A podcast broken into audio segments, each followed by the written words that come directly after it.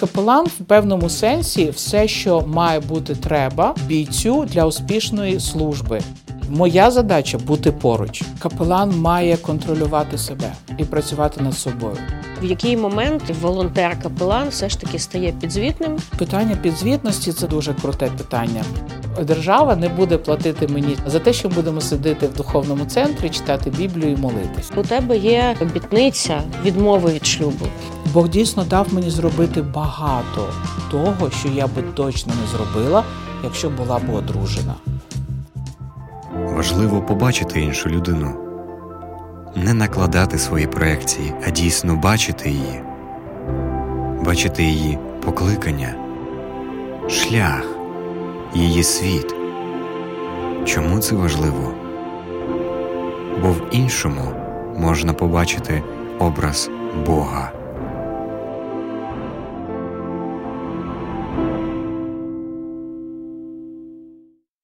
Вітаємо вас в Українській євангельській теологічній семінарії на подкасті Бачити іншого.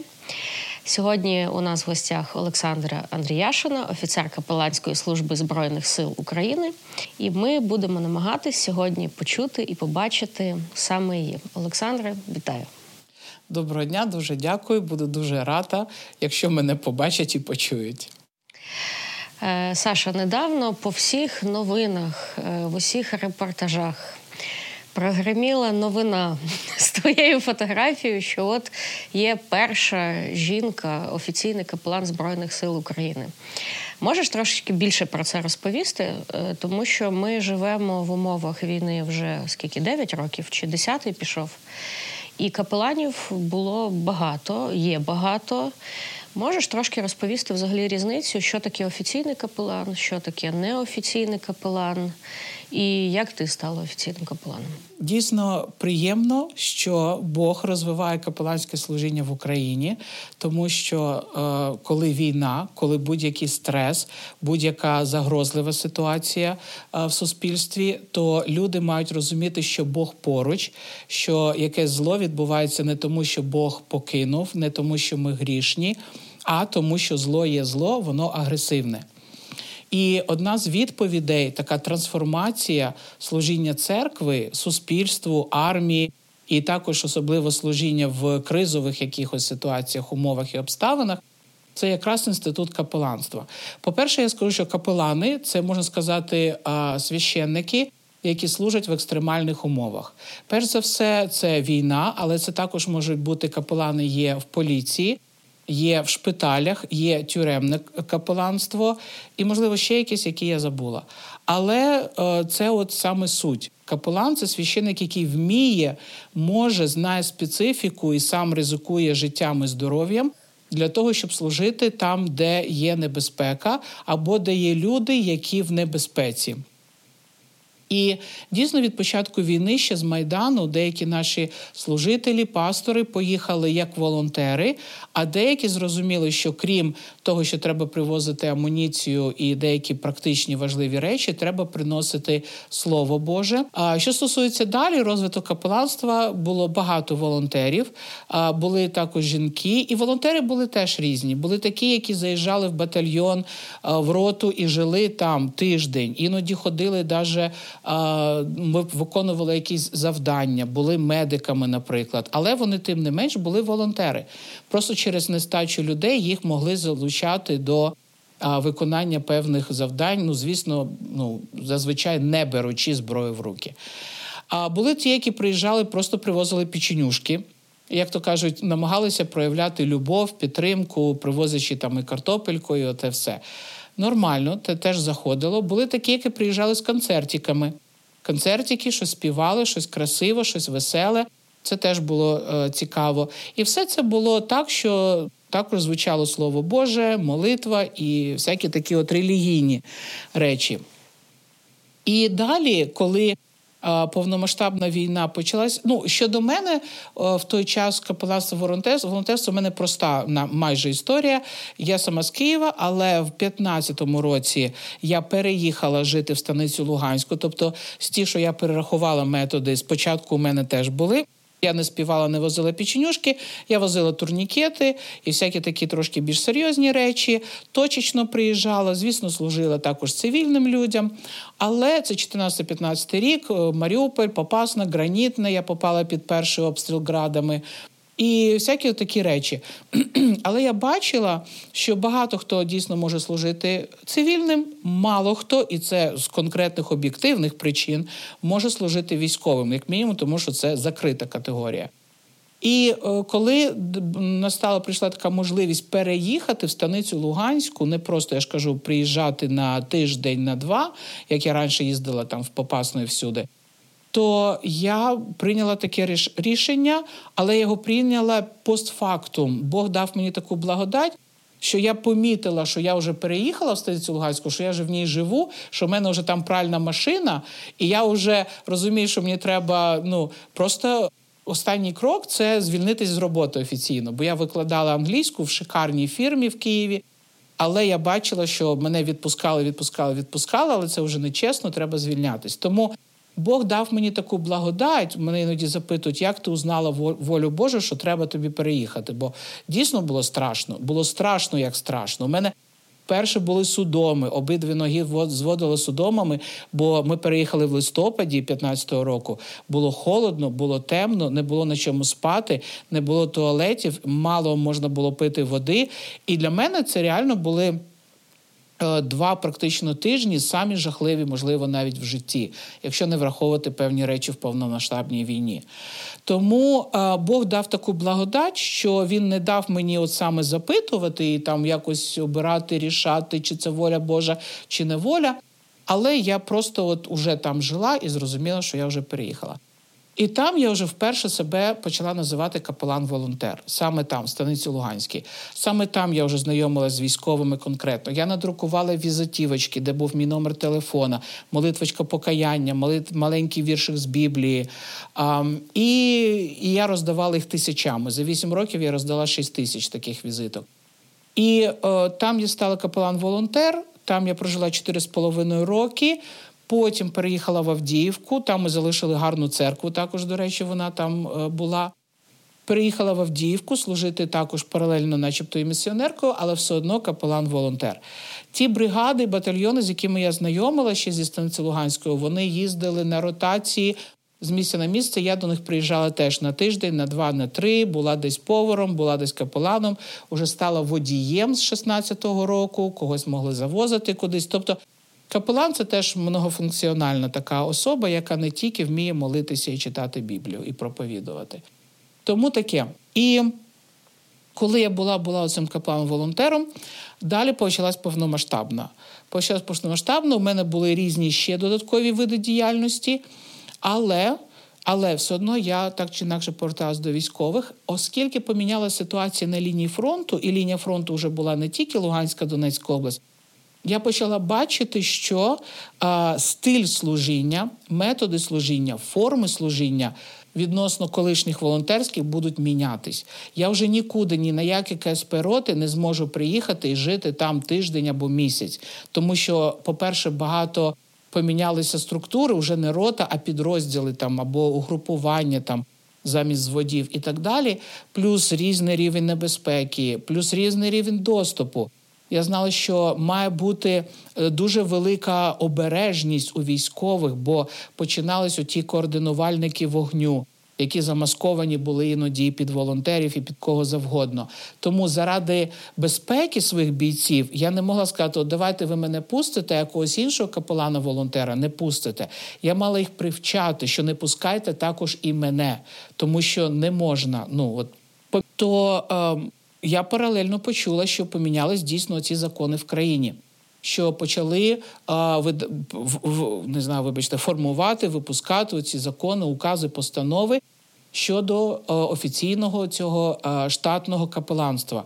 Дуже все було просто. Людина, якщо вона цивільна, має мати вищу освіту, якийсь там досвід в церкві такої діяльності, в капеланській організації. Ну тобто, щоб хтось подав прохання, щоб отримати мандат на капеланську діяльність, тобто щось, якась репутація має бути. Я ж кажу, там посада в церкві і так далі. і так далі. І з іншої сторони, або вища освіта, або не все одно вища освіта, просто що дає можливість стати офіцером. Тобто капелан має мати вищу освіту, що в принципі дуже логічно, не заради сертифіката корочки, а вибачте, заради розумового процесу, тому що офіцер так чи інакше приймає рішення, бере на себе відповідальність, організовує певні процеси, має даже певний маленький, хоча б, але доступ до певної інформації секретної. Самий базовий, самий елементарний, але все це дуже важливо. Тому вища освіта важлива. І от принципі, мандат і підписати контракт з міністерством оборони 5 років контракт офіцерський з мандатом, щоб бути капеланом офіцером. Звісно, були організовані додаткові оці ж навчання в університеті Шевченка, військова кафедра, де вчили дуже інтенсивно, як бути офіцерами і як поєднати релігійну нашу діяльність офіцерську, як це має бути більш ефективно поєднано.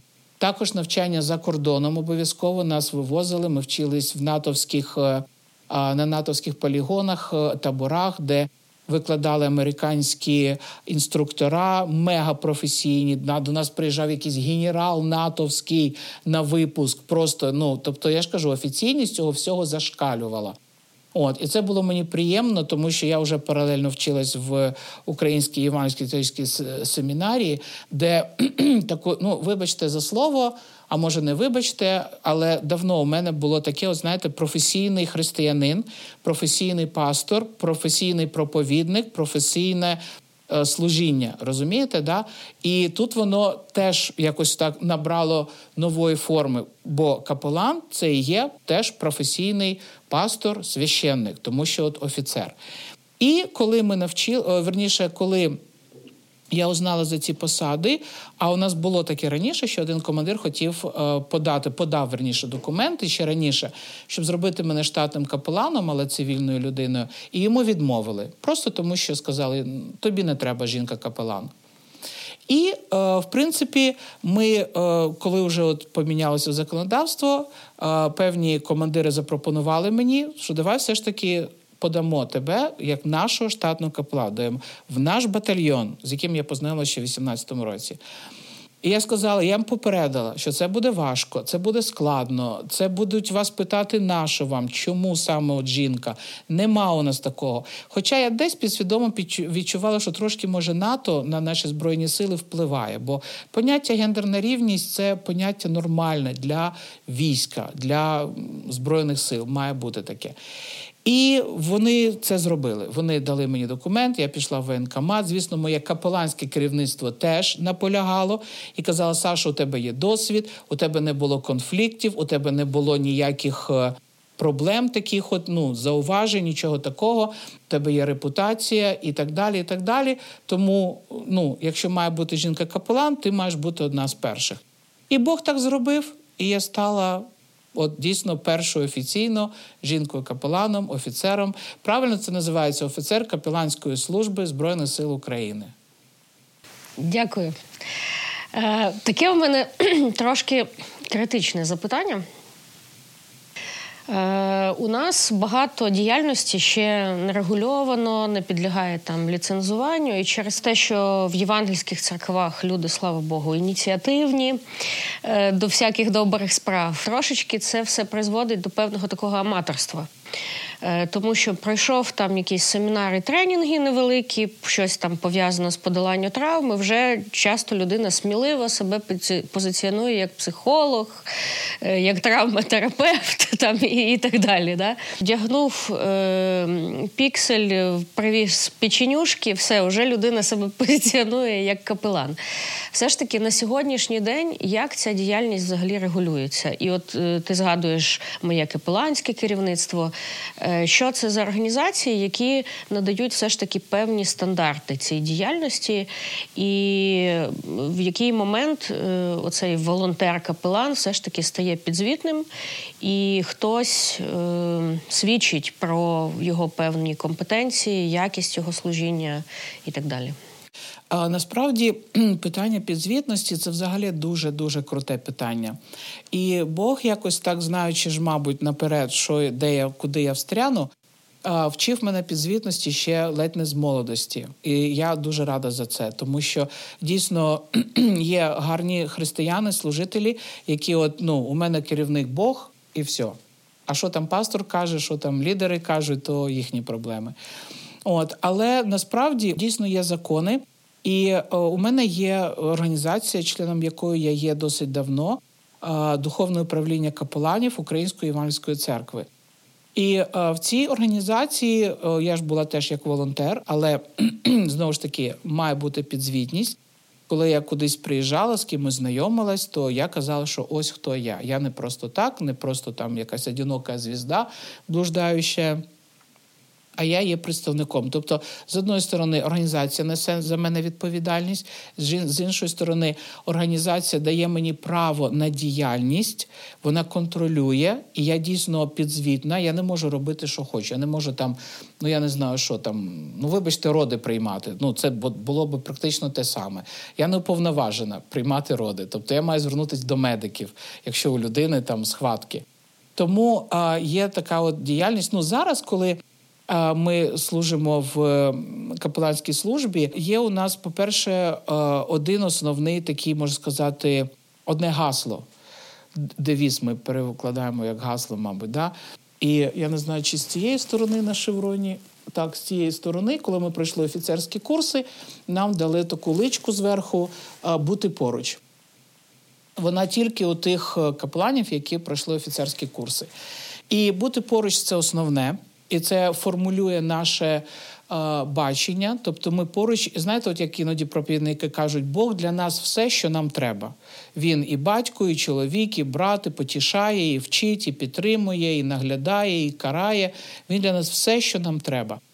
От капелан в певному сенсі все, що має бути треба бійцю для успішної служби, не тільки знову ж таки для того, щоб пізнати Божу любов, або 10 заповіді, або духовні принципи, або ще якісь речі, але також е, наша діяльність, наприклад, у нас є.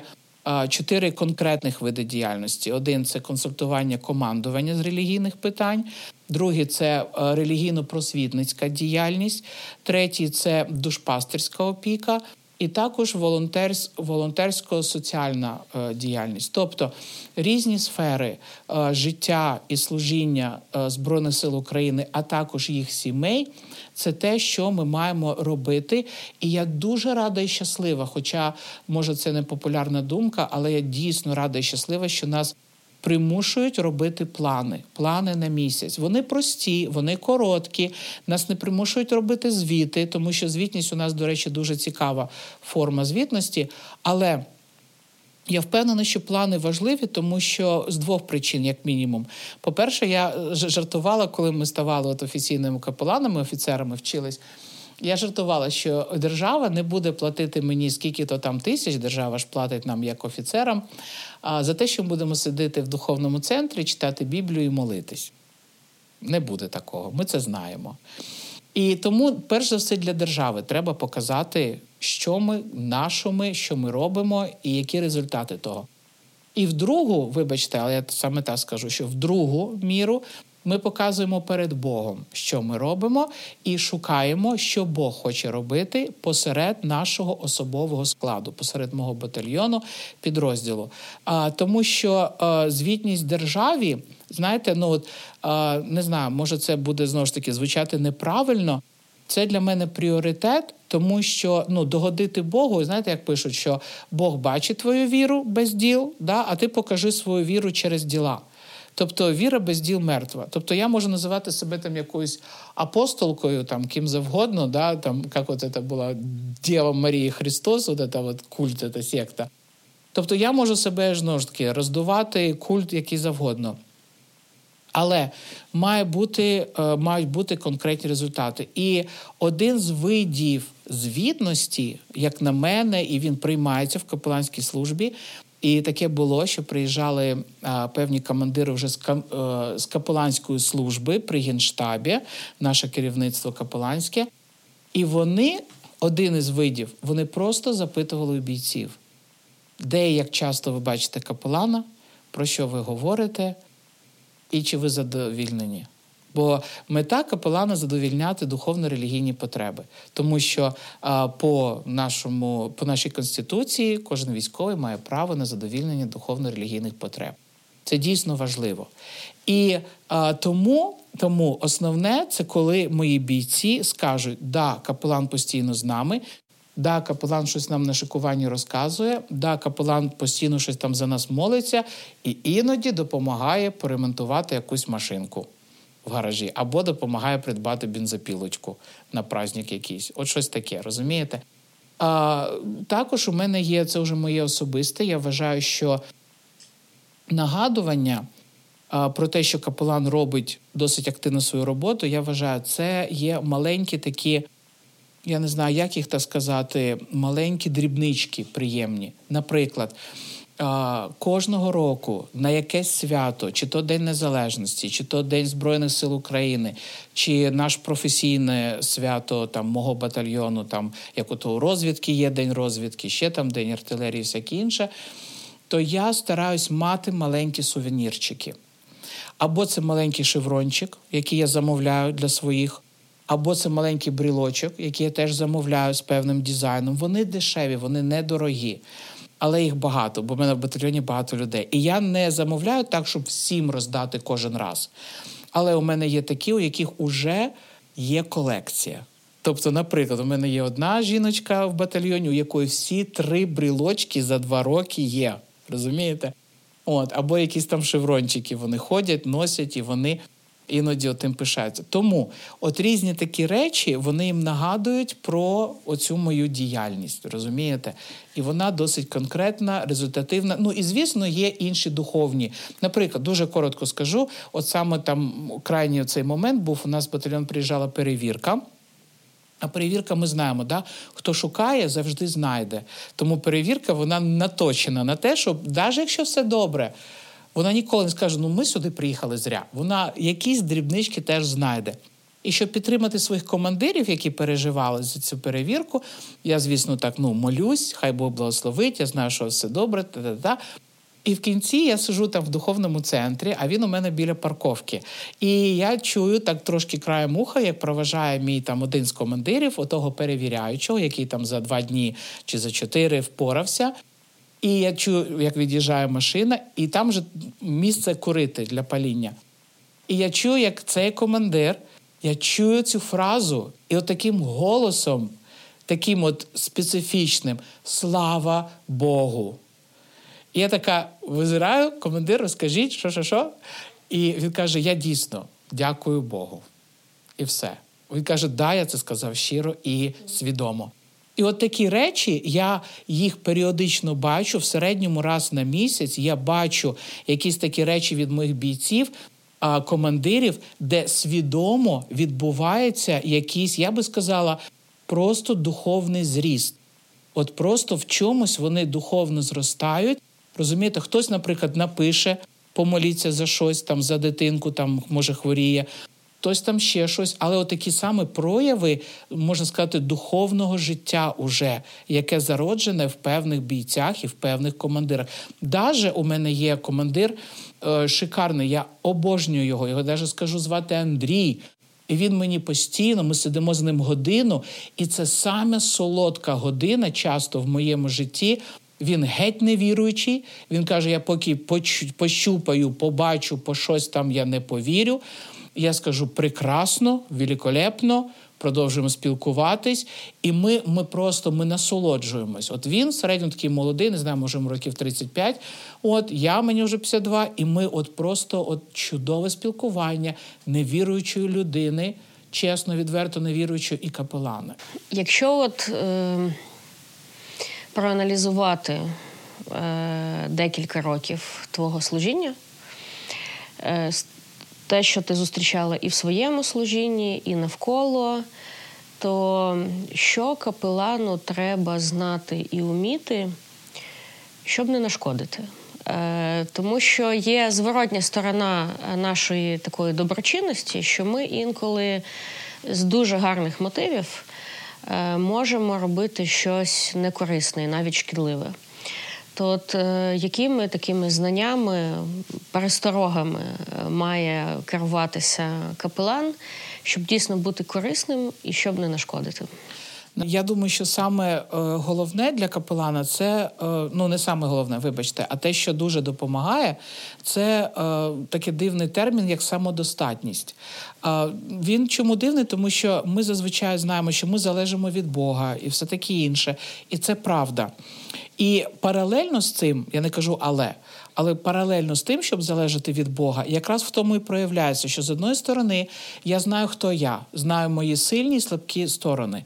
Я можу приїжджати до бійців, і як тільки я знайомлюсь, я зразу говорю, що я там Олександра, 52 роки, 140 кілограм чудової ваги. І чому я це їм кажу? Тому що, по-перше, я того не соромлюсь, я того не боюсь. Хоча я знаю, що це моя слабкість, можливо, в чомусь, але я їм показую, що порівняно зі мною, якщо я можу їздити по лінії лінії фронту, бути активною, служити, працювати, допомагати. І так далі, то ви, бійці, навчені, гарні, в формі, все, ви дійсно там можете Москву взяти колись, точно візьмете її. А може не візьмете, але принаймні звільните нашу землю. Тому ну, це таке перше, наприклад, да, знати свої сильні і слабкі сторони і використовувати це для того, щоб більш ефективно служити. З іншої сторони, коли я знаю свої оці сильні і слабкі сторони, то плануючи щось, домовляючись, наприклад, про якусь зустріч з командиром або щось, я бачу, не виходить, або хтось не йде на контакт. Я просто кажу: Господь.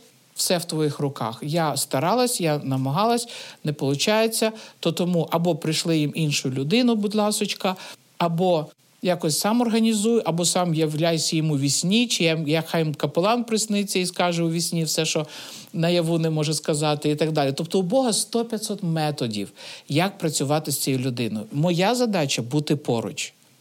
Наступне, що а, таке дає таку свободу, от реальну свободу працювати, бути радісним, це а, любов до молитви. Отут я, на жаль, маю сказати цю стандартну фразу, яку мільйон разів з кафедри чуємо. Чому? Тому що я вірю, що коли капелан А сам молиться постійно, Б просить 100-500 людей молитись, тому що я вірю, що чим більше ми молимось, тим більше ми потім знаємо, що результат нашої служби, якісь позитивні речі, це цілком Божа заслуга. Бо оця самодостатність, вона в ненагородах. Вона не в подяках, вона не в статусах, вона в тому, що ти постійно бачиш і визнаєш Божу роботу. Коли а, в книзі дій да, ми знаємо, що апостоли вони говорили, що це не ми, це Господь. Да? Коли навіть там їх гоняли, переслідували, коли все було важко, вони все одно молились і знали, що Бог все контролює. І тому Ота історія даже в діях, да, коли е, храмой, да, який там 100 років був храмой, тут він бігає по храму, там написано, що він чи там підстрибував, чи цей за апостолами.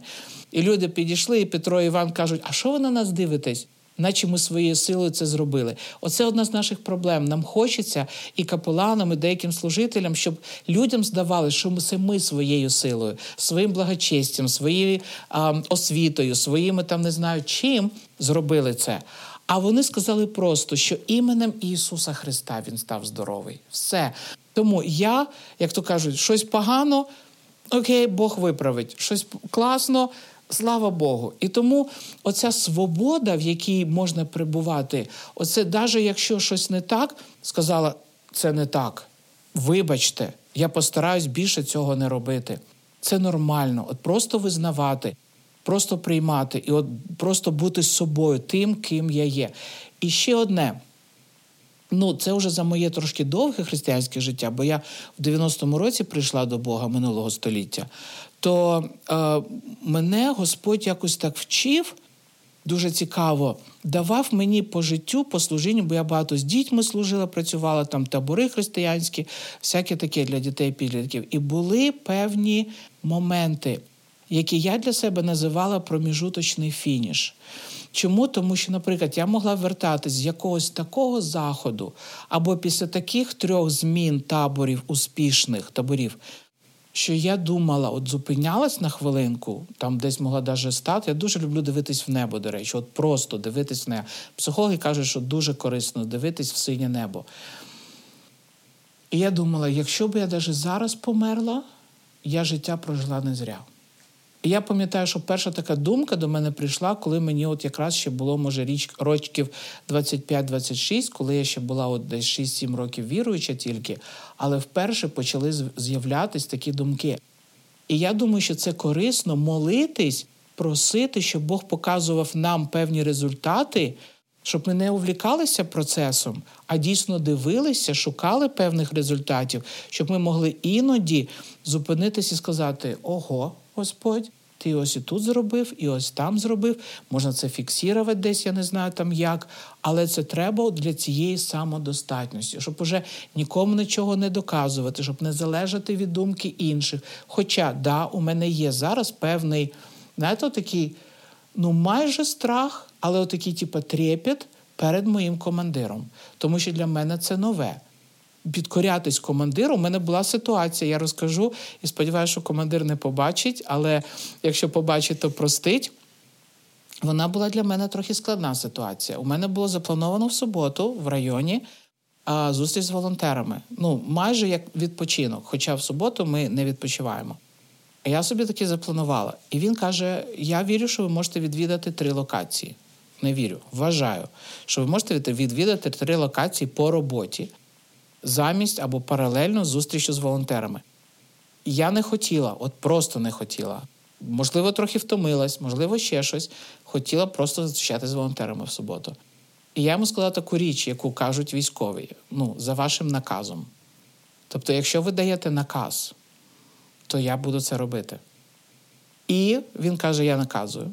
І я кажу, добре. Я їду на першу локацію, я йому звітую доповідь. Я на першій локації їду на другу. Тобто, в цей день були суто військові стосунки, прям от чотенько по статуту. І третя локація, і потім я вертаюсь, і він запитує, що ви будете завтра робити. Кажу, завтра у мене по плану вам утвердженому, підписаному похід в церкву. І далі, вже там, що було в неділю, я не буду розказувати, бо там було все нормально. Але от в суботу був такий день, коли я мала, але це, от знаєте, я не знаю, як reverent, reverent от этот fear. Тобто, це не страх а, покарання від командира, а це страх дійсно, от як перед Богом. Страх засмутити, розчарувати, тому що мій командир дійсно зробив, я вважаю, революційний крок, і я його я ж кажу про це попереджала. І моя капеланська організація нещодавно дала йому вручила нагороду за за службу Богу і Україні, тому що він відкрив батальйон для того, щоб була там духовна робота, духовний вплив на його батальйон. Це його відповідальність.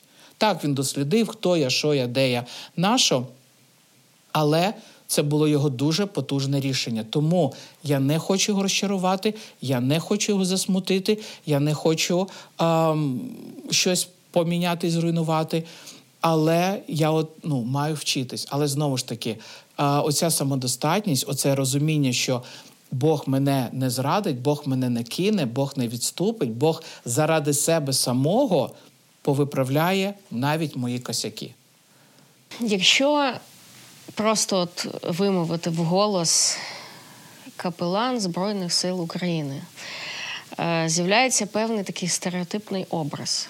Да, вже є стереотипний ну, образ? Мені здається, що ну, у мене він є, я думаю, у багатьох він є. Який? Е, Ну, взагалі, перші капелани е, і ті, хто взагалі служили у сфері е, військових, це були колишні військові ну принаймні ті, з ким я познала, ті, хто були ще військовими там до увірування, наприклад, ага, ще да. там в радянські да. часи. Да. Е, От місія була для військових, саме перша. Зазвичай це були колишні військові, які стали християнами, увірували, і от вони повернулись в ту сферу уже у вигляді Бо вони служителів. звання. Але я трошки не про те, а про те, що є якийсь стереотип. Е, людини на військовій службі, в тому числі на капеланській. Так от, ти цьому стереотипу взагалі жодним чином не відповідаєш. Дякую. Не попадаєш на цей знаю. стереотип. Це правда. Я розумію, це І правда. Ти трошки про це вже почала говорити. Я думаю, що військові, яких ти зустрічаєш вперше, вони ж теж, мабуть, реагують на якусь відмінність е, від того, що вони звикли бачити чи очікують бачити. Да? Ну, по-перше, що ти жінка. По-друге, що я думаю, що, мабуть, все ж таки більшість бійців православного віросповідання. Тобто, ну, начебто, от багато є відмінностей. Можеш трошки розповісти, як ці відмінності долаються, і як тобі все ж таки вдалося стати офіцером капеланської служби збройних сил України? Е, ну і мати певний авторитет через бійців е, серед бійців. Да? Тобто тут же ж питання не лише в офіційному статусі, а питання в тому, щоб тебе сприймали, щоб тебе сприймали да. в цій ролі ті, кому ти служиш. Е, От чи доводилось тобі топити якийсь лід? Чи доводилось тобі е, ну, будувати якісь мости? Чи відчувала ти складнощі на якихось етапах, щоб все ж таки заробити цей авторитет? Дякую. От за це запитання. Дякую. Насправді е, дійсно відміна е, різниця радикальна. Дійсно радикальна. Коротко постараюсь пояснити, коли я була капелан-волонтер то там дійсно, по-перше, якось так було, що знову ж таки, через те, що я жила, от дійсно не приїжджала, а жила. То можна сказати, може це звучить смішно, але всі, хто от базувались, наприклад, там в станиці Луганській, півроку стоїть батальйон чи бригада, і ми півроку раз на тиждень точно десь пересікаємось. Води до нас приїжджали, я до них постійно, вдвіж постійно. Звісно, командири на рівні командирів, я впевнена, що вони десь перевіряли мене по СБУ, там по базам даних СБУ. От там десь станиці, може, завели на мене діло в гарному сенсі цього слова. Що просто ну, бо там були служба Божої України. Як то кажуть, ми з ними знайомили, спілкувалися, вони мали наш номер телефону. Вони навіть розказували мені там, що десь вони знають у моїх знайомих там в церкві, в якійсь там, скажімо, в якомусь місті. Така церква, як моя, певні імена пасторів і всяке таке. Тому це було цікаво. Тому я впевнена, що деякі командири офіційно щось там узнавали е, і такі шукали про мене інформацію додатково. Але коли ми просто знайомилися з бійцями, бійці знайомили зводний, ротний, то ми дійсно будували стосунки. У мене було таке, що деякі командири е, свідомо намагались довести мене або до сліз, або щоб я хлопнула дверима і сваліла. Просто, типа, ах, ви так. Ну то й пошли ви. Перевіряли да, нервову систему. Обов'язково. Я навіть зараз моєму командиру теж казала, що ну ви дуже добрий, інтелігентний, розумний, чемний, але поки у нас не буде пари тройки конфліктів, ми не станемо командою. Бо те, що з'їсти по солі, це, це завжди має бути. І насправді ми, от протягом тих років ротації, ми ставали друзями дійсно друзями. Я, по-перше, дійсно завжди цікавилась усім. Було таке, що бійці підходили, говорили про свою маму. У мене мама дзвонить, вона каже, що ти на тій війні, вертайся, ти мене в могилу свідьош і оте інше. Були дружини, які дорівнували там до медика чи до зв'язівські дівчатки, зв'язістки і так далі. Тобто багато особистого вони починали довіряти. І дійсно дружні стосунки. Вплоть до того, що рік назад, чи два вже роки, два роки назад, да, бо перед повномасштабною війною один із моїх розвідбатів подав мене на нагороду від залужного. Розумієте, це вже от апогей дійсно такої дружньої, але й професійної діяльності. Тобто вони настільки мене знали настільки поважали, що і в плані друзів, і в плані професійної діяльності подати мене від батальйону як самого такого волонтера, з яким вони принаймні працювали.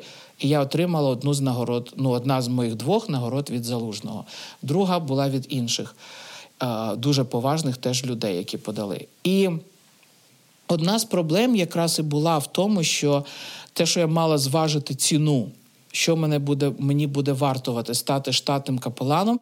Як то кажуть, я мала залишити отих всіх інших. Майже я казала, я одружилася зі Збройними силами. Я я з ними маю тепер офіційні стосунки, а не просто дружні, тому що а, в Збройних силах України я прив'язана до мого підрозділу. Я працюю в межах. Мені кудись рухатись, це або рапорт писати, або ще щось.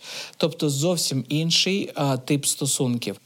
І е, коли я на це все зважила, як я казала, мінялися обставини війни, і я зрозуміла, що якщо Бог хоче мене використовувати, він бачить мене, значить він буде вести і відкриє оті двері, як в об'явленні написано, що Господь відкриває двері, ніхто не закриє. Коли Господь це все зробив, я дійсно, вибачте, відкатилася на не знаю скільки е, оборотів назад, бо я не мала прям дружніх стосунків. Там було, може, п'ятеро людей, яких я знала з 18-го року в батальйоні. Але це дуже мало, і дехто з них пішов, мав підвищення там по а, службі, і їх залишилось там взагалі один, можливо, два.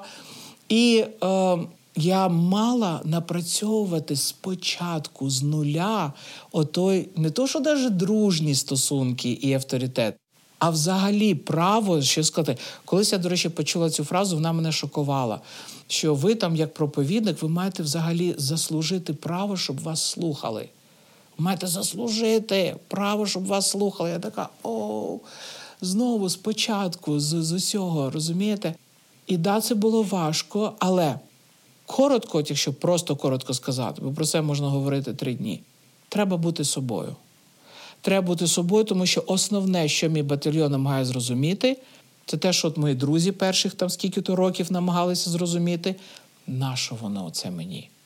Нащо воно мені? В чому насправді моя мотивація? Що насправді я, нащо я ще насправді це роблю? Окей, я отут проповідую, там я розказую, тут я добросердечна, я допомагаю там щось купити, придбати, але насправді нащо воно мені? Насправді хто я? І вони іноді мені кажуть: добре, добре, там оце віра в Бога. Так, а насправді що? Один там мені просто прямо сказав, Олександра, вам би це сім'ю, дітей, сиділи би вдома і не займалися би фігньою. Ну, красиво. Я люблю, коли зі мною так розмовляють. Я хочу, щоб мені так казали. Я не хочу, щоб десь там казали, да-да-да, ви така мила, файна, а потім там, що що цій бабі треба. Розумієте? Але льот ламала. Ламала льот зі страшною силою, в тому числі отими жартами, коли даже, ну я ж хочу, щоб познайомились зі мною. Я хочу, я старалась про себе в батальйоні розказувати нескромно. Постійно, тому що я не хотіла, щоб почались плітки спочатку, а потім я мала ламати те, що за мене думають. Я ношу обручку. Обручку я ношу. От я хотіла спитати трошки більше про обручку. Це в мене було заготовлене, заплановане запитання. Я рада, що співпадає. Е- я почула про ти, ти була колись спікером е, у нас на служінні для студентів. Було Е, коли і це здається було служіння, мабуть, в день захисника і захисниці. Да. Скоріш за все, так. Це було чи два, чи три роки тому. І ти якраз розповідала трошки своє свідоцтво. Е, ну, в таких дуже загальних рисах розповідала да, про себе. Коротко. І якраз сказала про цю обручку, і наскільки я зрозуміла тоді з твого виступу, що у тебе є ну, як певне таке рішення чи обітниця да, відмови від шлюбу. Можеш трошки більше взагалі про це розповісти, тому що це явище, мені здається, ну не розп... не розповсюджене Абсолютно. серед євангельських церков. Я пару разів зустрічала е, людей з таким рішенням і з таким розумінням свого життя. Але можеш трошки от пояснити взагалі і свою теологію стосовно Я цього, Я і і стосов і а... трошки більше можливо про свій такий досвід е, в стосунках з Богом щодо цього. Добре, якщо коротко, то а, мені було, я може там 2-3 рочки була віруюча, новонавернена така собі мода. Я показ мені було 19 років, тобто це десь 21-22 роки. А, Був американський пастор, не будемо називати їх тоді багато приїжджало служив церкві, і е, сталося так, що коли він поїхав, він подзвонив і сказав, що е, Саша, я от молюсь, і е, Бог мені дав бажання запропонувати тобі одружитись. І я, як всі нормальні молоді християнські дівчата, ну це мрія нормальної християнської дівчинки. Е, бути дружиною пастора і бажано американського. Ну, принаймні, це було в 90-ті роки. Ну, от розумієте? Тому, е, коли я почула оце, що він сказав, а я якраз перед цим, я не скажу за місяць, за два, за тиждень, але було, от я ж кажу, там десь в Ісаї є, що як жених радіє за наречену, так твій Господь буде радіти за тебе. Оце я чітко пам'ятаю один з уривків. А другий оцей е, пісня пісень, де я належу моєму коханому, а він мені. І причому, до речі, цю другу фразу ви будете сміятись, на жаль. Е, я сиділа на якомусь вивченні Біблії, а у нас вивчення Біблії це коли ми індуктивну книгу, глава за главою, вірш за віршем. Я пам'ятаю, як я з якоюсь дівчинкою, ми про щось ржали, ми про щось переписувались переписульками, якими-то записочками, бо трошки нудьгуватий пастор викладав. І я, от чесно, поки я ті пісульки пишу, а він там щось ту пісню пісні читає, і я чую, от знаєте, як гром серед дійсно там неба. Я належу моєму коханому, а він мені.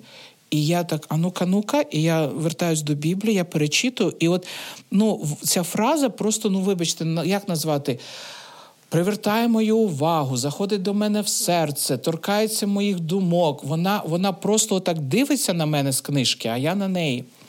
І я ж кажу, що я не прийняла зразу рішення, от прям а, точно, значить, Бог не хоче, щоб я одружилась. Вона просто отак, от як про Марію казала, що ну, вона складає ці слова в своєму угу. серці, коли вона чи що там коли ці мудреці прийшли і сказали, да, вона написано, складала ці слова в своєму серці. Воно складалось. І тут мені американський пастор пропонує дружитись. І я е, розумію, що хоч для приліччя я должна помолитись, да? хоча б типу, для очистки совісті. І я відчуваю, знову ж таки, я не люблю такі фрази, що Бог мені прям говорить. Окей? Але я мушу сказати, що я почула цю думку. Саша, якщо ти одружишся, я благословлю тебе. Але ти знаєш мою волю для себе. І це була свобода. І це те, що мені сказало, що це Бог говорить до мене, тому що от була ця свобода, не мучення, що вроді замуж хочеться, а вроді чувствую, що Бог говорить щось другое, і що робити? Да, я пішла. У мене була там одна сестра, вона теж була з Америки, місіонерка, потужна жіночка, яка життя віддала практично Україні, прожила тут там більше 15 років. Я, звісно, з нею порадилась. Я вірю в поради, в мудрість старших сестер. І вона мені сказала: Саша, є такий шанс, але за замовченням ми знаємо, що воля Божа одружуватись. Я сказала Амінь. І що я зробила? Я це собі склала, я ж кажу, як ото Марія в серці. Я не робила оголошень або заяв. Ну, правда, я сказала пастору потім, що ну, як би. Ну, не не виходить, начебто, у мене, що воля Божа. Uh-huh. Ну, грубо кажучи, відмовила делікатно, ніжна і цей. От він через там 2-3 роки на кому ще одружив, одружився. І е, Потім були ще там пару братів, які пропонували дружбу з подальшими стосунками. Те саме дружила з радістю, коли починала говорити про стосунки, молилась, відчувала, що продовжується те саме без змін.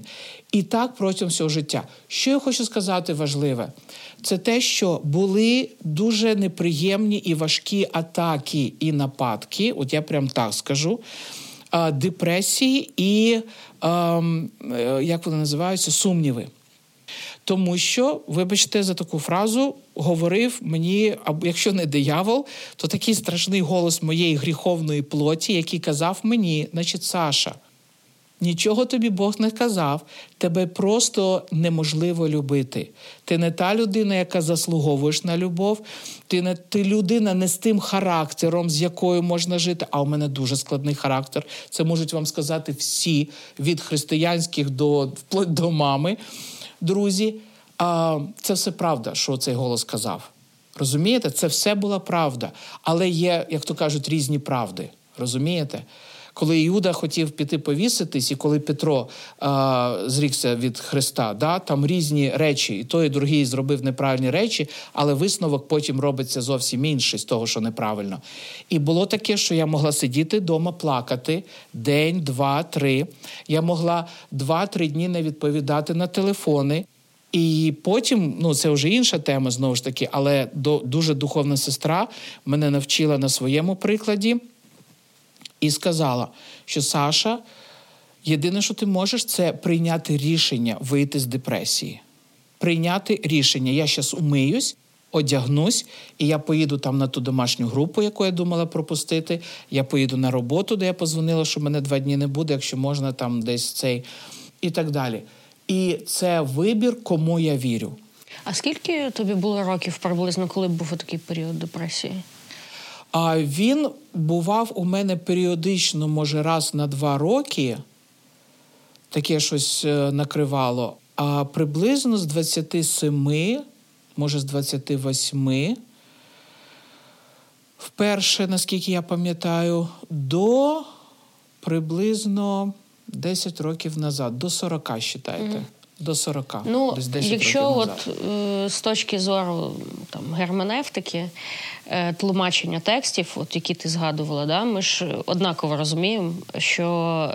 Е, Ну, скажімо, таке загальне тлумачення тих текстів це про стосунки Бога зі своїм народом. Абсолютно. І це не обов'язково стосується когось особисто. Абсолютно. От якщо якась людина от послухає, наприклад, нас, і вирішить, а от може і у мене таке, Може. то е, як, як це розрізняти? От, е, ну, Я- як, як критично до цього Я думаю, поставитись? Це, Я- це як це нелегко. осмислити? Це нелегко. Це, це нелегко. Чому? Тому що я вважаю, що завжди важко взагалі. е, Приймати рішення от в таких унікальних і дуже важливих, життєво важливих е, напрямках. Мій пастор завжди казав, що є два важливих рішення в житті. Ну, він такий собі був, він так вважав. Перше важливе, найважливіше рішення прийняти Ісуса Христа. І друге це одружитись. Він вважав, що і роботи, і місце життя, і всі інші рішення в житті можна приймати і міняти по 10 Ну, разів. в принципі, А так. сім'я і, і прийняти Ісуса Христа це отих два рішення. І е, я би сказала так, що я читала оті місця писання, наприклад, про скапцов, там, да, которые вот заради Царства Небесного і так далі. Я або була занадто ще не навчена, або занадто просто, просто розумна, слабенько умна. От не понімала вообще, как би догадувалась, але не вникала. Тому що е, для мене це було трохи складно, і тому що мені було достатньо того, що я можна сказати, е, знаєте, як обзор інтерпретація примінення, от примінила, скажімо так. Але знову ж таки, е, завжди були все одно там і спокуси, і оте все було. Я дійсно вчилася жити за буквальними християнськими принципами, тими правилами, що молодих дівчат вчать там не лишатися наодинці, оте все. Тому що оці банальні прості правила вони спасають душу, життя, тіло і все. Я вважаю. Тому що дійсно той, хто хоче зруйнувати, украсти, вбити, погубити, він знає, як працювати, наші слабкості, оте все. Тому дійсно треба. А я пам'ятаю всю молодость. Ми постійно вели дебати про те, можлива чи можлива дружба між чоловіком, да, Да, це хлопчиком і класичне питання. І я мала завжди дуже глибоке переконання, і, на жаль, до цього дня. Я вірю, що вона може бути деякий час. Обов'язково може бути. Але чому деякий час? Тому що далі або вони одружаться дійсно один з одним, або кожен з них знайде собі і створить сім'ю, і вони будуть дружити уже типу Сім'ями. сім'ями. Да. Тому що так чи інакше, якщо справжня дружба, ну зазвичай це фундамент сім'ї. Тому я так само дивилася на оці всі речі, і іноді, да, я була відкрита, чесно кажучи, перед Богом, бо оскільки я не робила заяв. Я була відкрита, що колись Господь, і до речі, як не смішно зараз, може бути таке, що один з бійців, можливо, ветеранів, можливо, ще хтось дійсно може зараз мені сказати, коли я 30 з лишнім років прослужила Богу, і він скаже: Саша, давай одружимось. Є шанс, що я згоджусь. Є шанс, тому що Бог не сказав мені, тим до смерті будеш служити мені а, тим, що не одружишся. А це може бути певний період, це може бути там 10, 20, 30 років. Тобто пізній шлюб, що називається, це нормально. А з іншої сторони, я мушу сказати, що один з наших пасторів постійно нас надихав. Хлопці і дівчата, поки ви не одружені, служіть Богу 100%, там 24 на 7 поки вам не треба радитись з дружиною, поки не треба лишати на когось дітей, поки не треба заробляти на сім'ю і забезпечувати, їздіть в усі місіонерські поїздки світу. В усі коледжі вчиться, в усіх е, заходах, в усіх таборах, коротше, всюди зранку до ночі використовуйте оцю свою річ, тому що дійсно жіночки що постійно скаржаться на самотність. Так от, пані і панове, їздимо по всім заходам, але розуміємо, що знову ж таки наша самодостаточність в Ісусі, бо можна і в натовпі людей бути самотнім. І розбираємось з Ісусом. З Ісусом теж треба бути чесними. От чесно. Е, Оглядаючись назад, чи як ти оцінюєш це своє рішення? Наскільки ти ним ну, я не знаю, задоволена, якщо можна так сказати? Наскільки ти хвалиш чи критикуєш себе за таке рішення? Я вважаю, що я саме з Божою допомогою, чому я вірю, що це дійсно було від Бога, бо можна сказати, по плодам я бачу, що Бог дійсно дав мені зробити багато того, що я би точно не зробила, якщо була б одружена. Можливо, знову ж таки, якісь мої слабкості, і можливо, що у мене є якісь речі, от чисто психологічно емоційні, які би зробили моє життя у шлюбі неуспішним, зробили би його важким, бо ми знаємо, що в церквах є неуспішні шлюби. Можливо, мій був би один з них. І тому я розумію, що навіть якщо от був той варіант Б, С, Д, Бог зробив так, що Він допоміг мені обрати варіант А, де було максимально плоду, успіху, але дуже нелегко, тим не менш. Замість того, щоб обрати варіант Б, С, Д, і там мати менше плода, менше успіху, менше результатів для Божого царства, менше Божої слави. Я дійсно вірю, що Бог почав цю роботу, як написано, продовжує і якимось чином доведе до логічного закінчення. Хоча, знову ж таки, я не відкидаю, що я наступного року можу одружитися з кимось.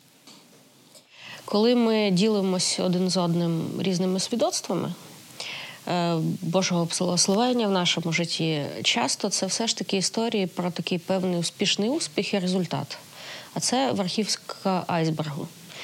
І от хочеться більше побачити, а як взагалі Бог формував людину, як він її вів до того, як привів до того, що ми бачимо зараз. Можеш трошки розповісти, е, якими служіннями ти займалась? Ну такими найбільш основними, найбільш тривалішими, які вплинули на твій досвід. Е, здається, ти колись працювала в місії молодь для Христа, в тому числі. Да? Було, було таке? таке.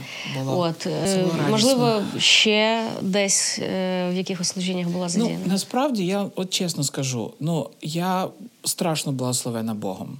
Поясню, коли я прийняла Ісуса Христа в 90-му році, я закінчила якраз педагогічне училище, шкільний відділ. Я прийшла працювати спочатку там одну школу, щось там піврочку, другу, шукала нормальну роботу.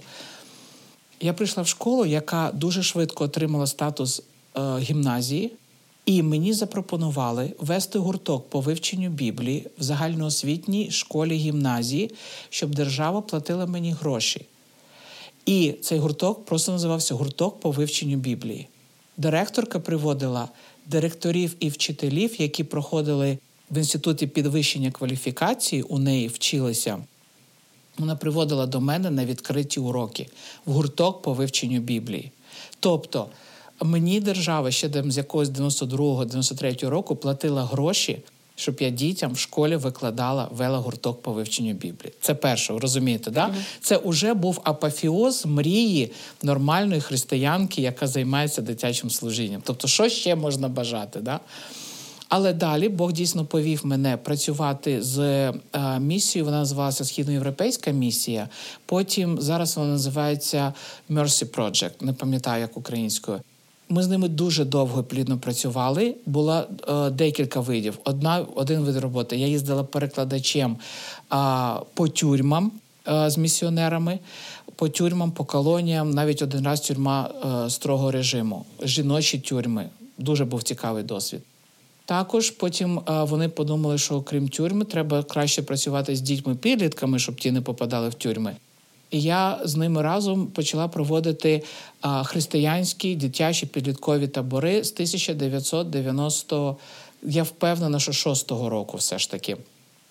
Це було неймовірно. Ми виростили покоління служителів, просто таких, що просто нема сил, навіть які потужні стали вони служителі, пастори і так далі. А паралельно я почала їздити в е, Чорнобильську зону, Іванківський район, а тому, що деякі діти з програми були там в таборі, а зазвичай після табору ж по церквам розбирають, е, запрошують. А ті кажуть, а у нас нема церкви в Іванкові. Я кажу: ну я приїду, буду у вас церквою. І ми в центрі довір'я, це такий собі центр, який ЮНЕСКО відкрило психологічної допомоги. Робили з дітьми недільну школу, з підлітками заняття, і потім з мамами, і потім ще в сусідньому селі, в дитячому будинку і так далі. Я їздила з понеділок, о, вибачте, з вересня по травень кожну п'ятницю, суботу, 6 років. Я їздила туди, і там ми працювали з сім'ями, я ж кажу, з дітьми, з підлітками.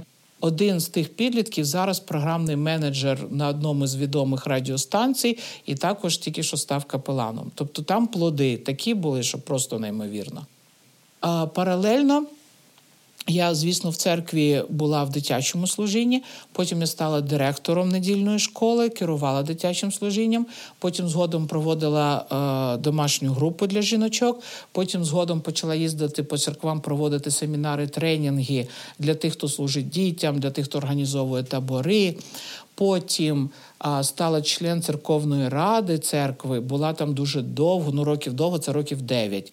Потім я вирішила показати братам, сестрам, що не обов'язково мати статус члена церковної ради. Я спеціально сама вийшла з церковної ради, щоб показати, що можна просто вести служіння і не бути. В церковній раді. Коротше, багато такого. Потім назад зайшла туди через пару років, коли вже всім це показала. Потім дійсно працювала молодь для Христа, департамент по роботі з дітьми ризику. От працювали, відкривали денні центри. Ну допомагали церквам відкривати денні центри, і мали бачення служити дітям не просто щоб вони навернулись до Бога, увірували але допомагали уроки робити, годувати, одягати, служити батькам. Якщо документи хтось то відновити, роботу навіть допомагати шукати і так далі, тому подібне. Тому от багато всього такого було до того, як стався економічний колапс, коли а, багато хто там збанкрутіли спонсори. І, до речі, тільки тоді я вже почала вчитися робити фандрейзинг серед українських наших людей, що зараз під час війни, звісно, стало дуже ефективно. І, в принципі, далі, е, після молодь для Христа, я вже просто знайшла роботу викладача е, англійської мови, але в церкві я продовжила бути в церковній раді.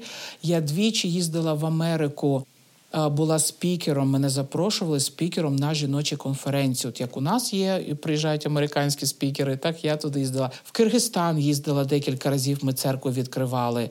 Ну багато таких служінь було місіонерських. Ну в, в різних лікарнях їздили в Ахмаді, там проводили заняття. Тобто Постійно я була зв'язана з дітьми, з підлітками, з жінками, з виступами, з навчанням, викладанням і і ось таке. Тобто дуже багато. Була перекладачем для свого пастора 15 років. Це, до речі, теж був дар Божий, бо я до сих пір практично не вмію писати англійською, я вмію читати, говорити і розуміти. А писати, ну, бо я типу самоучка. Хоча вже маю навіть освіту друга моя філологія англійська, тобто таке. Так що за життя таке життя. Багато всього було, дуже-дуже багато. А яке було саме останнє служіння перед е, капеланством? Um, як служіння, як служіння, я думаю, що це от було в церкві недільна школа, угу. і якраз я передала. Тут треба подивитись, це перед 2014-м. Угу. Ну, фактично була от місіонерська поїздка на схід, виходить. Так. Е, ну, так. В Станицьку Луганську. Станицьку угу. Але перша була, можна сказати, от як служіння, це в гранітному, бо мене конкретно запросили. Вони шукали людину, яка проведе різдвяне свято. Половина гранітного тоді були окуповані а, через місточок, через річку, а інша половина була під Україною, і там була школа. Вони зібрали дітей маленьких з братками, сестричками, старших, бабушки, там реально все село зійшлось. Я привезла купу подарунків. Це була зима, було холодно, мало світла і стріляли періодично. Тому я знала, що треба провести швидко і весело. Я проводила, я поїхала сама. Я боялась когось з собою ще взяти, бо реально тоді можна було загинути от просто легко. І ем, ми проводили це свято швидко і дрожали вікна. І я була впевнена, що ми так голосно і весело співаємо і тому дрожать вікна. І ми потім роздали швидко подарунки, помолились, все красиво було ідеально. Всі розійшлись. Директорка прийшла, каже: Олександр, ви така смілива жінка. Я кажу, чого? Вона каже: ось каже, на вулиці перед школою гради лягають. Вікна дрожать, а ви співаєте. І отак Бог зробив так, що я не встигла злякатись, е, будучи перебуваючи під своїм першим обстрілом. Якось так. У мене є ще трохи питання про жіноче лідерство, і в тому числі про капеланство для військових жінок. Зустрічали інформацію, що у нас на військовій службі перебуває близько 30% жінок. Е, я розумію, що багато з них це військові тилових професій, можливо, не такий великий відсоток на передовій. Але все ж таки, чи є якась потреба для специфічного капеланства саме от для жінок? Ну, вертаючись до початку питання е, щодо взагалі жінок в армії, жінок капеланів, то я завжди, от на початку, коли мене багато запитували про те, як жінка може бути капеланом, має бути і так далі, я чесно казала дві речі.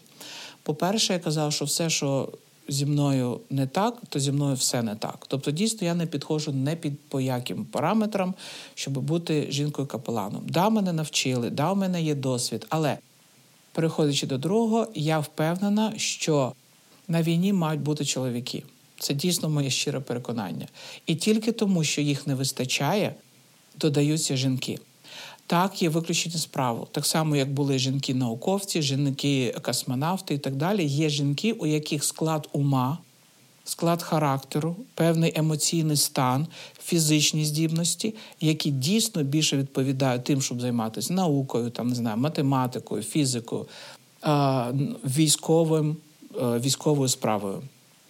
Є шикарні жінки-снайпери, є жінки, які, здається, керують танковим підрозділом там чи в артилерії, чи десь. І вони дійсно круті і потужні. Для мене особисто це все одно виключення з правил, тому що а, жінки, ну і війна а, так не має бути. Тому що відповідальність, тому що рівень стресу, тому що вміння а, балансувати між емоціями, дисципліною і різними такими от якостями, можливо, це певні стереотипи. Але я це моє знову ж таки особисте. Я вважаю, що мають бути чоловіки, так само, як і капелани. Мають бути чоловіки. Жінки можуть, от як я казала, приїжджати з конті... з концертиками, печенюшками, бути в гостях як волонтери і так далі. і так далі, Підтримувати жінок військовослужбовців, да. Але знову ж таки, Дійсно, так чи інакше, у нас багато жінок, які служать. І дійсно, це одна з моїх відповідальностей, принаймні в моєму батальйоні, через певну певний від діяльності. Багато жінок в моєму батальйоні, і я знайома з ними всіма. І я служу у нас різні рівні стосунків, але ми стараємось раз на тиждень, не буду казати в який день, мати 45 хвилин, і все командування нам дозволяє і не забороняє, коли я на ППД робити чисто жіночу зустріч, майже як можна назвати вивчення Біблії, бо ми говоримо про жінок в Біблії і робимо певні висновки для себе, як це стосується нас, або певні біблійні принципи, і знову ж таки, як це стосується нас. Я стараюсь брати участь в їх житті особистому, там знову ж таки там комусь допомогти з якимось там ліки знайти для родичів, з кимось помолитись, бо у неї там чоловік воює і зараз в гарячих точках, і так далі. і так далі. Усіляку підтримку але е, це дійсно дуже важко і дуже складно. Я би порадила нашим збройним силам якимось чином досліджувати досвід Ізраїля. Я не знаю, як і чому. Але дійсно в Ізраїлі жінки або краще підготовлені, або краще морально підтрим, моральну підтримку кращу. Розумієте, ту правильну гендерну рівність, скажімо прямо, правильну гендерну рівність. І тому там дійсно от жінки служать, це їхнє, і можна сказати, що там можливо ну не можна уявити армію без жінок в певному сенсі. Да? Бо каже, що навіть деякі там хай не диктатори, але певні командири чи начальники, чи хтось саме навіть групу охорони для себе обирають чисто жінок. Розумієте? Тому а, це важке питання. Для мене воно важке. Тому що знову ж таки себе я не вважаю адекватною для армії. Знову ж таки, не тому, що я там по параметрам не підходжу, чи емоційно, чи ще якось. Просто я вважаю, що є певна відповідальність. Я вважаю, що є певні навички, є певний стан от всього психологічний, інтелектуальний, налаштування. І от як я кажу, іноді консультую своїх друзів або просто от військових, коли у мене запитують про сім'ю, я кажу, що перед суспільством. І чоловік може відповідати за сім'ю, і дружина, тобто заробляти гроші, наприклад, там да більше може дружина, чоловік може бути вдома з дітьми. Це нормально. По нормам суспільства це має бути нормально. Перед Богом я вірю, це моя віра така, що перед Богом відповідальність на чоловікові. І в певному сенсі я це бачу от для війни. Перед Богом війна це справа чоловіків. Розумієте? Це я так бачу перед Богом. Але знову ж таки, це моє бачення. Скажи, будь ласка, от ти кажеш, що ти по всіх параметрах не підходиш Та до да. служби. А, Як ти вважаєш, що є такою твоєю особливою фішкою, що все ж таки тобі дозволяє бути ефективною на своєму місці при всіх непараметрах?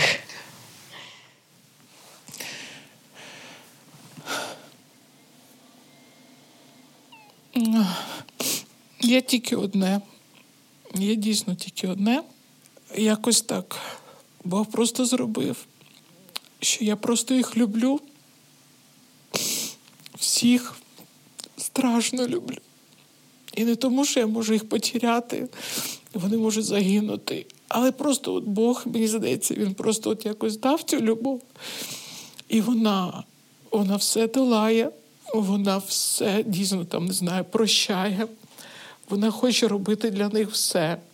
Вона хоче бачити їх щасливими. Я не знаю, на що я ще буду готова, що ще робити. І скільки Бог дасть. І я навіть сходила тиждень назад до кардіолога заради них, щоб перевірити своє серце, здати аналізи, щоб заради них бути ще трошки більш здоровою і спроможною бути з ними, служити їм, бачити успіх, бачити радість і перемогу, і спасіння душі, і все інше.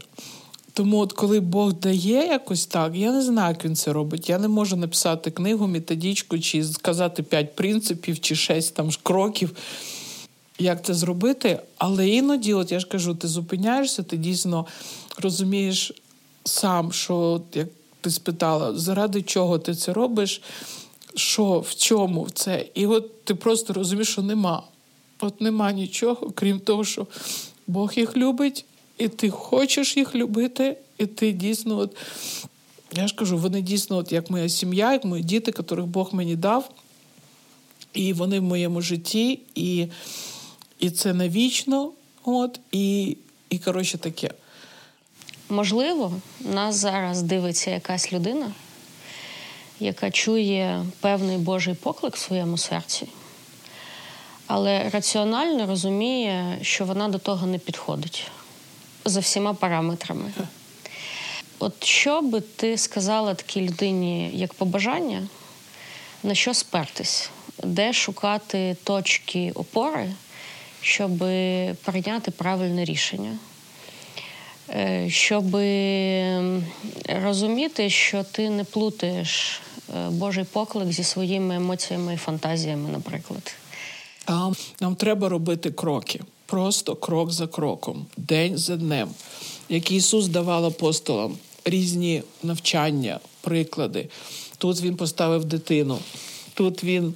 Сказав, нагодуйте їх. Тут він в лодці спеціально спить або не спеціально, але бурю згамовує він крок за кроком показує себе в цих різних обставинах. І я от нещодавно проводила семінар для капеланів, і в кінці я е, заохочувала їх таким словом, що кажу: ну це всі знають, що коли Петро побачив, що Ісус по воді йде, він каже: Можна я вийду до тебе? Петро каже, Ісус каже, іди. Петро йде, то не падає. Ісус бере за руку витягує, каже, що ж ти маловірний? І ти сидиш і дивишся, звісно, 11 дітьків в лодці сидять красавчики, а Петро іде по воді, і він маловірний. Вот оно. Оце от, от воно, так? І от тому, шановні мої, ви можете 100-500 разів бачити себе маловірними, але які йдуть по воді чим сидять в лодці. Тому треба дійсно от усвідомлювати, не чекати, поки ми станемо ідеальні, бо ми будемо помилятися і в проповіді щось наплутаємо, і в наших вчинках щось, і ми всім не зможемо догодити, тому що всі різні. І знову ж таки, це не є наша місія. Наша місія дійсно почути. Ісус сказав: ідіть, навчіть всі народи. Ісус сказав, ви приймете силу і ви будете мені свідками. Оцю базу, оцей фундамент, оце тримати. І завжди теж мене одна моя дуже духовна людина вчила. Шукай і чекай в служінні чогось надприроднього, такого, що ти можеш сказати, це тільки Бог міг зробити. Тому зараз я отак, от ну практично я і є оце втілення того, що якщо а у мене є щось успішне в служінні, тому що це тільки Бог міг зробити. І за все, слава Богу, на віки віків. Амінь. Е, Саша, я тобі дуже дякую за цю розмову. Вона дійсно вийшла дуже щирою, дуже відкритою. Е, дякую, що ти дозволила побачити тебе, е, побачити те, як Бог тебе формував, як він тебе веде, що є твоєю мотивацією. І я би хотіла трошки сказати, от як я бачу тебе. Будь ласка. Коли я думаю про тебе, то у мене одразу з'являється якась така ну, асоціація чи думки про життя людини, яка в гарному сенсі собі не належить. І от коли я почула твоє свідоцтво, коли ти говорила це нашим студентам на богослужінні, і більше зараз почула в цьому інтерв'ю, то я розумію, що тут е, це твердження не від негативу, да, що не належати собі, а ствердження з плюсом. Це усіляко суцільно належати Богові.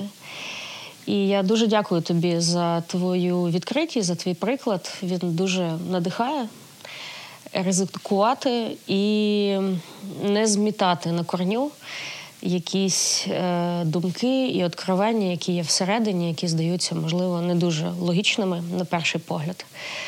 Е, тому просто дуже тобі дякую. Слава Богу. І Слава за цю Богу, розмову, і за приклад твого служіння. Дякую тобі теж. Дуже рада. І я бажаю успіху і тобі, і всіх, хто буде нас дивитись, слухати. І просто буду рада завжди надихати, підтримувати, молитись, ділитись досвідом. Сподіваюся, що скоро буде перемога, і можна буде більше е, спілкуватись саме от з нашими церквами, з молоддю, з дівчатками. Хочеться їх надихати завжди. Дякую. Це була Олександра Андріяшина. Я сподіваюся, що ця розмова буде корисною для тих, хто бажає служити військовим не лише у якості капелана, а просто в своїх церквах, сім'ях через дружбу. Е, тому що зараз багато є людей, які знаходяться на фронті, які вертаються з фронту, у яких ще це попереду. І вони бажають, потребують того, щоб ми були поруч.